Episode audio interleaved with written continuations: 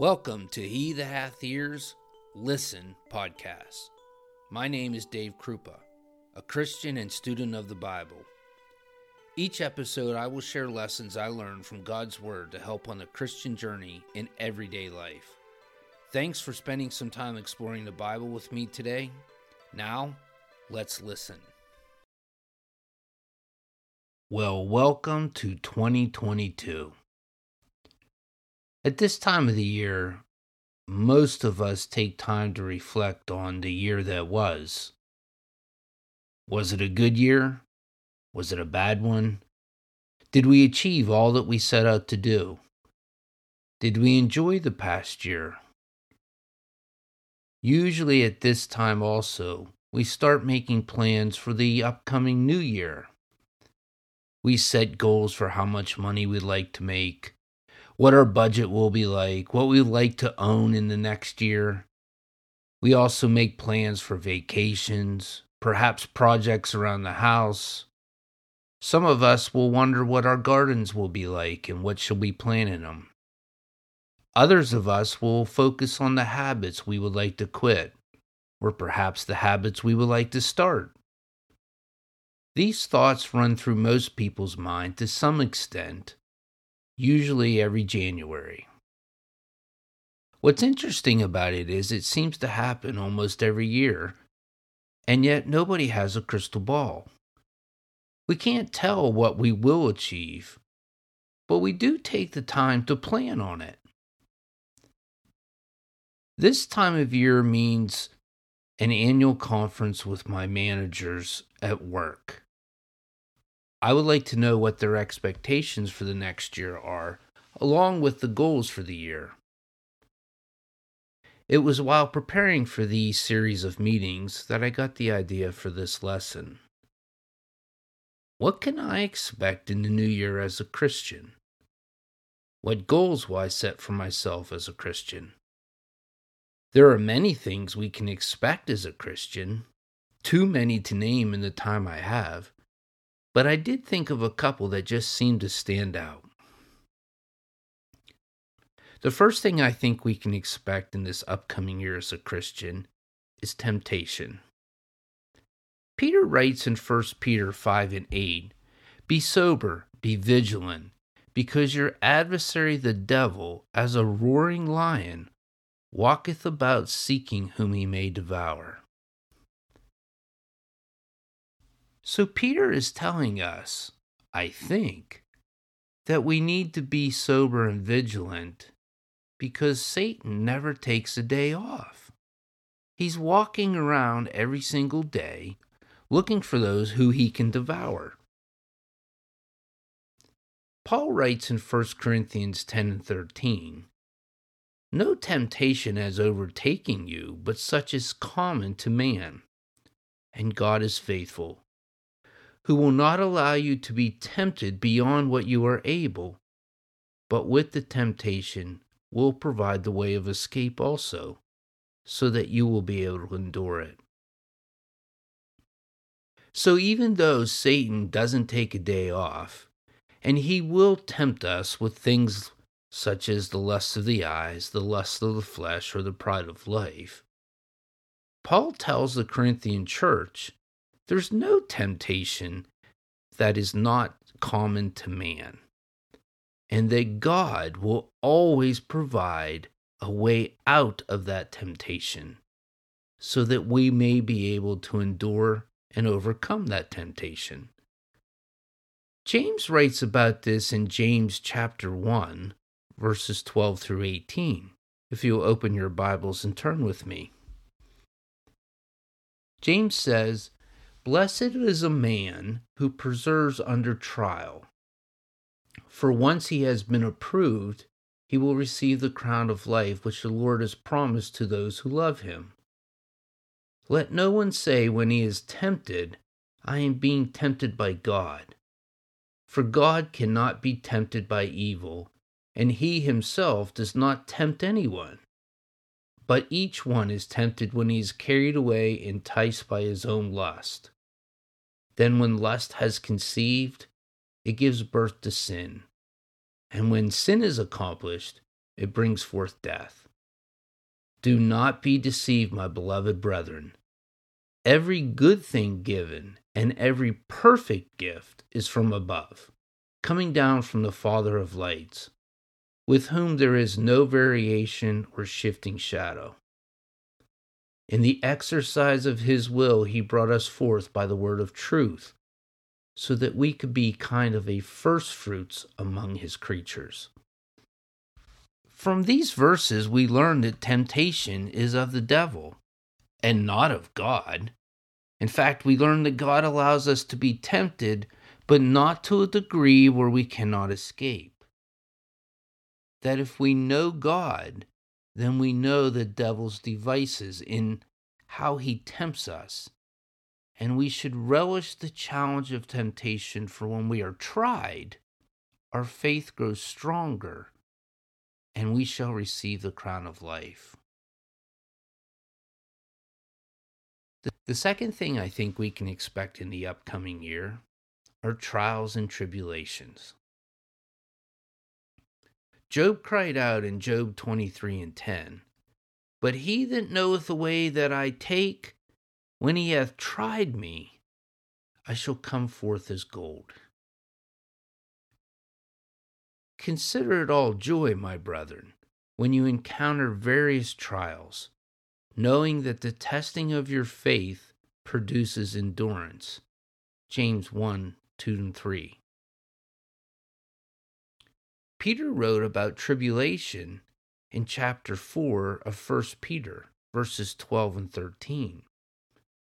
He says, Beloved, do not be surprised at the fiery ordeal among you, which comes upon you for your testing, as through some strange thing were happening to you. But to the degree that you share the sufferings of Christ, keep on rejoicing so that also at the revelation of his glory you may rejoice with exultation. Consider what Jesus said in John 16:33. These things I have spoken to you, so that in me you may have peace. In the world you have tribulation, but take courage. I have overcome the world. Turn your Bibles with me to Romans chapter 5, looking at the first five verses. Paul writes to the church in Rome Therefore, having been justified by faith, we have peace with God through our Lord Jesus Christ, through whom also we have obtained our introduction by faith into this grace in which we stand and we exult in hope of the glory of God. And not only this, but we also exult in our tribulations, knowing that tribulation brings about perseverance, and perseverance, proven character, and proven character, hope. And hope does not disappoint because the love of God has been poured out within our hearts through the Holy Spirit who was given to us. Now, I live around the Pittsburgh area, Western Pennsylvania, the Steel City. And from what I understand, if you take the iron and carbon, mix it together, heat it up until it reaches 1740 degrees, it becomes steel, which is stronger than either the iron or the carbon that made the steel. The same is true with us. If we take our faith and our life, heat it up with the trials and tribulations of living, we get a far stronger faith. We should look at trials and tribulation as God's way of making us stronger as we look forward to 2022. Another thing I think we can look forward to in the year that is coming is persecution. Turn with me to John chapter 15, verse 20. Jesus said, Remember the word that I said to you A slave is not greater than his master. If they persecuted me, they will also persecute you. If they kept my word, they will keep yours also.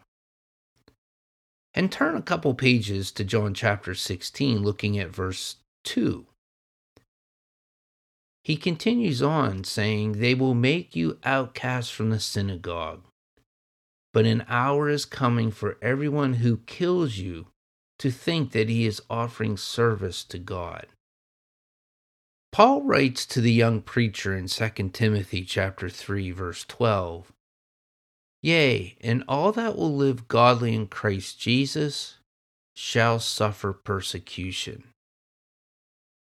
Now, we are in the year 2022, and most of us aren't dealing with the persecution as Jesus described in John or that Paul describes in 2 Timothy.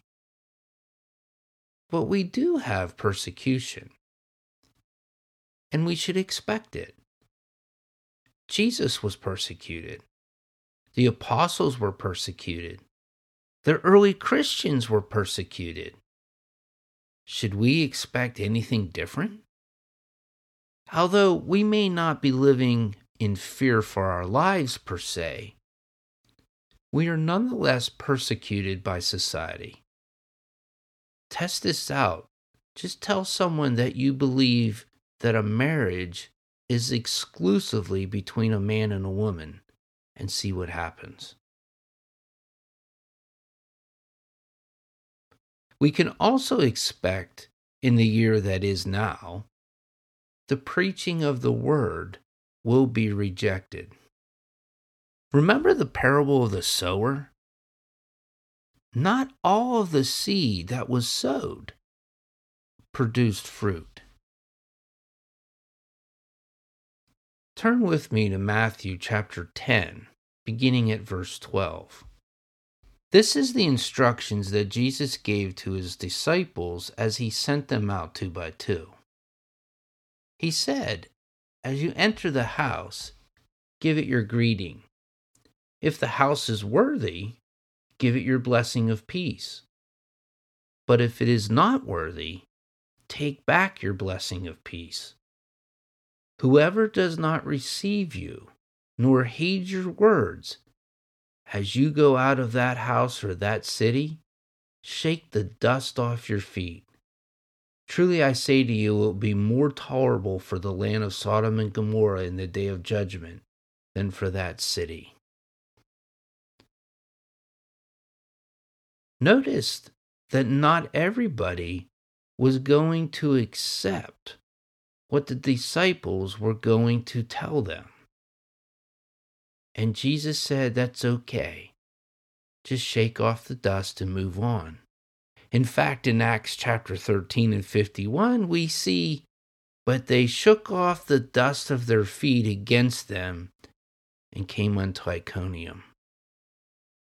The early Christians recognized not everyone is going to receive this good news message that Jesus came from God was put to death and resurrected. In fact, in the book of Jude, the author makes a point that we should not waste our time or even get too concerned with the people that reject the gospel. We just need to keep going. There are some that will never accept it. This is an unfortunate fact that we as Christians should accept. Let's look at Jude, beginning with verse 17. But you, beloved, ought to remember the words that were spoken beforehand by the apostles of our Lord Jesus Christ, that they were saying to you, In the last time there will be mockers, following after their own ungodly lust. These are the ones who cause divisions worldly minded, devoid of the Spirit. But you, beloved, building yourselves up on your most holy faith, praying in the Holy Spirit, keep yourselves in the love of God, waiting anxiously for the mercy of our Lord Jesus Christ to eternal life. And have mercy on some who are doubting. Save others, snatching them out of the fire, and on some have mercy with fear, hating even the garment polluted by the flesh. Wait a minute. Jude's telling us that there's gonna be these people who will mock us, follow after their own ungodly lust. There are going to be the ones who cause divisions because they focus more on the world than of the Spirit. And he goes on and says that we are to have mercy not on all, but on some. We are to save others, snatching them out of the fire. And others we are to have mercy with fear. That is, we should hate even the garment that they wear because it's polluted by the flesh. The preaching of the word will be rejected in this new year. That's okay. We need to move on. I think with everything going on with COVID and the pandemic, and I don't even know which level of variant we're on nowadays, but there's going to be anxiety this year. There will undoubtedly be times in the upcoming year where we will worry. And worry leads to stress, anxiety, and even frustration. And while we can expect to feel some anxiety this year, we also need to remember that the Lord will provide for us this year, just as He has in the past. Let's look at what Jesus said in Matthew 6, beginning with verse 25. For this reason I say to you, do not be worried about your life, as to what you will eat or what you will drink, nor for your body, as to what you will put on. Is not life more than food, and the body more than clothing? Look at the birds of the air that they do not sow, nor reap, nor gather into barns, and yet your heavenly Father feeds them. Are you not worth much more than they? And who of you, by being worried, can add a single hour to his life? And why are you worried about clothing? Observe how the lilies of the field grow. They do not toil, nor do they spin. Yet I say to you that even not Solomon in all his glory clothed himself like one of these. But if God so clothes the grass of the field, which is alive today and tomorrow is thrown into the furnace, will he not much more clothe you? You have little faith.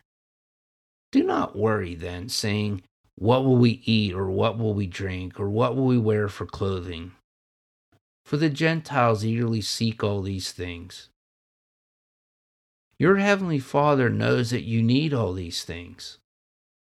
But seek first his kingdom and his righteousness, and all these things will be added to you. Jesus is giving us the cure for anxiety. And one of the ingredients for the cure of anxiety is another thing we can expect in the upcoming year, and that is God's love. John 3 and 16 says, For God so loved the world that he gave his only begotten Son, that whoever shall believe in him should not perish, but have everlasting life. Notice Jesus didn't tell Nicodemus that God so loved the believers, or God so loved his people, or God so loved the followers he has. Jesus told Nicodemus, God so loved the entire world. With God's love and the support of the church, I know that no matter what this year will bring, I'll be able to get through it just fine. As with most, the second step of my planning is usually involving setting new goals. It's often been said without goals, life is like a ship without a captain. You can't steer and the waves just take you wherever they want. But for goal setting to work, the goals must be believable and achievable. A goal set too high or beyond belief will only lead to frustration and anxiety. Each of us will have different goals. It might be to read a certain number of chapters in the Bible, or give a certain lesson, or to lead so many people to Christ, or to learn a new song. Whatever the goal is, we should take time to think of how we are going to achieve it. My prayer is that each of us will take the time to set some goals to achieve as a Christian and to do the Lord's will in this new year. As we start a new year, the media wants us to be frantic and scared. The headlines are predicting an overtaking of the government, a failing economy, inflation, perhaps even a civil war. Maybe this will happen, or maybe not. I think that we should not be afraid either way. It's just another year, much as the same as 2021 was before it. What we can expect this year is the same we can expect every year trials, tribulations, rejection, persecution, but we can also expect the love of God and the assurance that He will provide and deliver us. Remember what Jesus tells us in Matthew 6 and 34. So do not worry about tomorrow, for tomorrow will care for itself. Each day has enough trouble of its own.